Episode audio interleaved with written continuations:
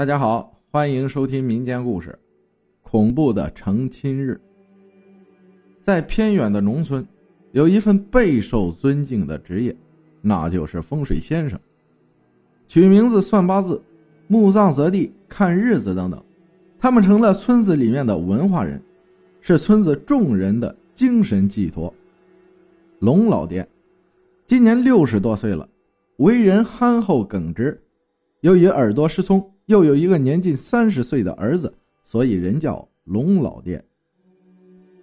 龙老爹今天找到村子里一个姓刘的风水先生，进门就客气的说：“老先生，我儿子快成亲了，请你帮忙看一个好日子，多谢了。”刘先生坐在椅子上，备受尊重的捋着胡须说：“龙老爹客气了，都是同一个村子的人。”不必多礼。龙老爹白发婆然，面目十分沧桑。这是他第一次找风水先生，不能失礼。可是他耳朵聋啊，听不到刘先生的话，于是怯懦的大声问：“刘先生，你说啥呀？能再说一遍吗？我没有听到。”刘先生看龙老爹老实样，不觉来了几分戏谑之心。大声说：“我让你先等等我。”龙老爹这下听清楚了，他战战兢兢站在堂屋内，等着刘先生答复。姓刘的看了一会儿黄历书，又算了一下龙老爹儿子的生辰八字，没多久，就出门对龙老爹说：“下个月初九是好日子，你们在那天操办婚事吧。”恰巧刘先生说话轻飘飘的，龙老爹又没有听清楚，于是问：“先生，您说的啥？”姓刘的又想整蛊一下龙老爹，于是分贝高了好多，说：“你还没有给看日子钱呢。”龙老爹赶紧从贴身衣服口袋里掏出一个脏兮兮的帕子，层层打开后。里面只有两个铜钱，还不够姓刘的一壶酒钱呢。看到姓刘的不满的表情，龙老爹赶紧说：“收成不好，一大半的钱都筹划成亲了，只剩下这两文钱了。”龙老爹把钱放在桌子上，恰好胳膊肘子碰到刘先生的紫砂壶，砰的一声，碎裂成片。刘先生那叫一个心疼啊！壶可是京城官家送的，贵得很。龙老爹连连道歉。看到龙老爹的样子，刘先生立马大声说道：“你回去吧，下个月初八是好日子，你们初八娶亲，保证子孙满堂，还能庇佑你身体安康。”龙老爹一听，大喜过望。就差给姓牛的磕头作揖拜谢了。此时啊，正值这个月末，距离娶亲的日子也就十来天忙得很。破旧的房子里里外外都要重新整理一下，攒了大辈子的钱都将在这一段时间内花光用完。可是龙老爹开心呐，儿子阿强终于可以娶媳妇了。虽然不是貌美的小姐，但也是贤惠出名的好姑娘。只要娶了媳妇儿，龙老爹就放心了。初八来了，艳阳高照，一看就是好天气。龙老爹家里来了不少吃喜酒的人。等待午时过后，新娘子的轿子就被抬进了大门。眼看婚礼即将促成，可忽然。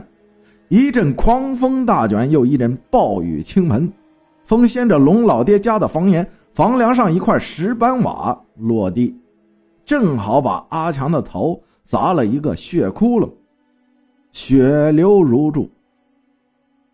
一场暴雨冲杀了龙老爹所有的农作物，这场蹊跷的暴风雨似乎专门和龙老爹家作对一样。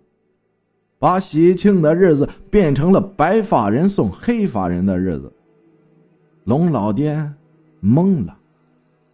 这样的重创他哪里承受得起？于是抱着必死无疑的阿强哭了三天三夜，眼睛都哭肿了，最终哭的倒在床上，奄奄一息。任人叫他，他都不应不理。后来，龙老爹的大门和窗户都紧紧的关闭着，宛如铜墙铁壁一样，任何人都打不开。可怜的龙老爹一个人把儿子拉扯大，却遭遇如此，不仅亲成不了，而且死了儿子。于是自己在房间里不吃不喝不出门，这肯定是活不了了。这件事儿，除了姓刘的先生，没有人知道原因。其实姓刘的给龙老爹一个最可怕的结婚日子：初八，既嫁娶既聚众，违者则有血光之灾。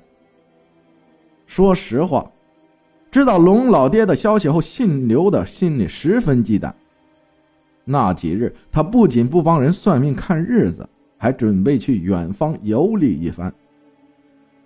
等待一年半载，再回到村子，等龙老爹和他儿子的尸骨埋了，怨气散了，估计也没有什么事在心里硌得发慌了。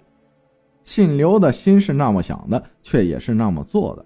他离开村子，来到了一个江南城市，车水马龙的街道，姓刘的为了营生，摆了一个摊子。无非是用竹竿挑着白布条，上面写着几个“赛神仙”大字，一身道衣，显示出自己高深莫测的样子，还让别人称呼自己刘神仙。刘神仙会一些空中燃符的技法，还会撒米成火、画符等，一身装备齐全的很，因此很快打响了自己的名气。找他算命测字的人络绎不绝，甚至。还有人让他帮忙抓鬼，至于抓鬼之事，他总是摇头，说：“天机之事，不涉足。”刘神仙在民众心中成了有操守的大师，人人都尊重无比，为此他过得也十分富足。一日，一个耄耋老者到刘神仙的摊子，低着头，佝偻着背，满头白发如霜雪一般。他声音沙哑，眼睛红肿。刘神仙觉得他似曾相识，但又一时想不起是谁。老者说：“刘神仙，帮我算一下日子，什么时候下葬好呢？”刘神仙问：“呢，家里有死的人吗？”老者说：“有，死了快三个月了，还没有下葬。”刘神仙问：“是谁？”“是我。”刘神仙惊讶道：“你不是活得好好的吗？”老者说：“没有，我死了，这是我的鬼魂。”刘神仙一身冷汗，因为他突然想起了龙老爹，他越来越觉得这个老人就是龙老爹。可是再想想看，哪里有什么鬼怪？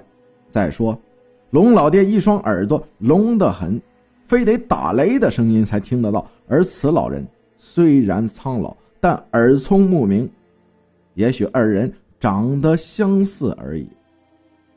可听到老人的问题，刘神仙并不想给他看如此诡异的日子，于是说：“今天就算了，我肚子空了。”得找地方吃饭了，你择日再来呀。于是刘神仙赶紧撤走了。话说，刘神仙撤走后，晚上时不时的都会做梦，会梦到村子里面的龙老爹，独自抱着儿子腐烂的身体，一边面色惨白的望着刘神仙：“你为什么给我儿一个忌日？你害死他的，我要你偿命！”龙老爹慢慢的往刘神仙身边爬，刘神仙却纹丝不能动，害怕至极。一个冷颤，刘神仙醒了，就像生了一场重病，乏力的坐都坐不起。可过不久又睡了，一会儿梦到猫爹老者，老者抬起头，冰冷冷的催促：“赶紧给我看日子。”我还没有下葬，身体都快腐烂了，赶紧一定要选好日子啊！老者说完，那双眼如死鱼一样盯着他，看得刘神仙浑身起鸡皮，再次被吓醒。这样的日子反反复复半个月，刘神仙受不了啊！他精神极差，面如枯槁，似一股清风就能将他刮跑一样。刘神仙再也不想饱受摧残了。这一天，他打着旗号走去街道，他决定找到那个老者，找出扰乱生活的真正原因。忽然，他看见原来的摊子有一个穿道衣的人在给别人算命，这明显是鸠占鹊巢。刘神仙心里一股无名火熊熊燃烧，究竟是谁敢用他的摊子打的他的旗号？还穿的和他一模一样的衣服，并且，并且还和他一样的面孔。他一步一个趔趄的走过去，用尽浑身的力气问：“你是谁？你为什么用我的摊子？为什么挂我的名号？用我的脸？”那个假冒的刘神仙一脸神秘的说：“我要你给我算一个下葬的日子，你又不肯。”我就自己来了。原来是那个毛爹老者，刘神仙死死的盯着假刘神仙，他仿佛看到对方的佝偻样子，还看到抱着尸体的龙老爹。龙老爹突然抬起头和他对视片刻，说：“来呀，来陪陪我儿子啊！”刘神仙脚步一晃，吓倒在地。头部正好磕在一块尖锐的石头上，血流如注，宛如死去的阿强。眼看就不行了，假刘神仙冷冷的望着抽搐不已的刘神仙，似乎在说：“自作孽，不可活。”其实呢，龙老爹根本就没有死。关门闭户的那几日，他问门外的一棵柳树精救了。由于柳树精常年受龙老爹家的烟火，又知道事情的来龙去脉，因此愿意帮助龙老爹报仇。猫爹老者是柳树精，假刘神仙也是柳树精，真正的龙老爹则在村子里面种庄稼呢。听说耳朵不聋了，只是死去的阿强再也救不活了。没有人知道，龙老爹又增加了一个爱好。就是喜欢到院子里面的柳树下，说说笑笑。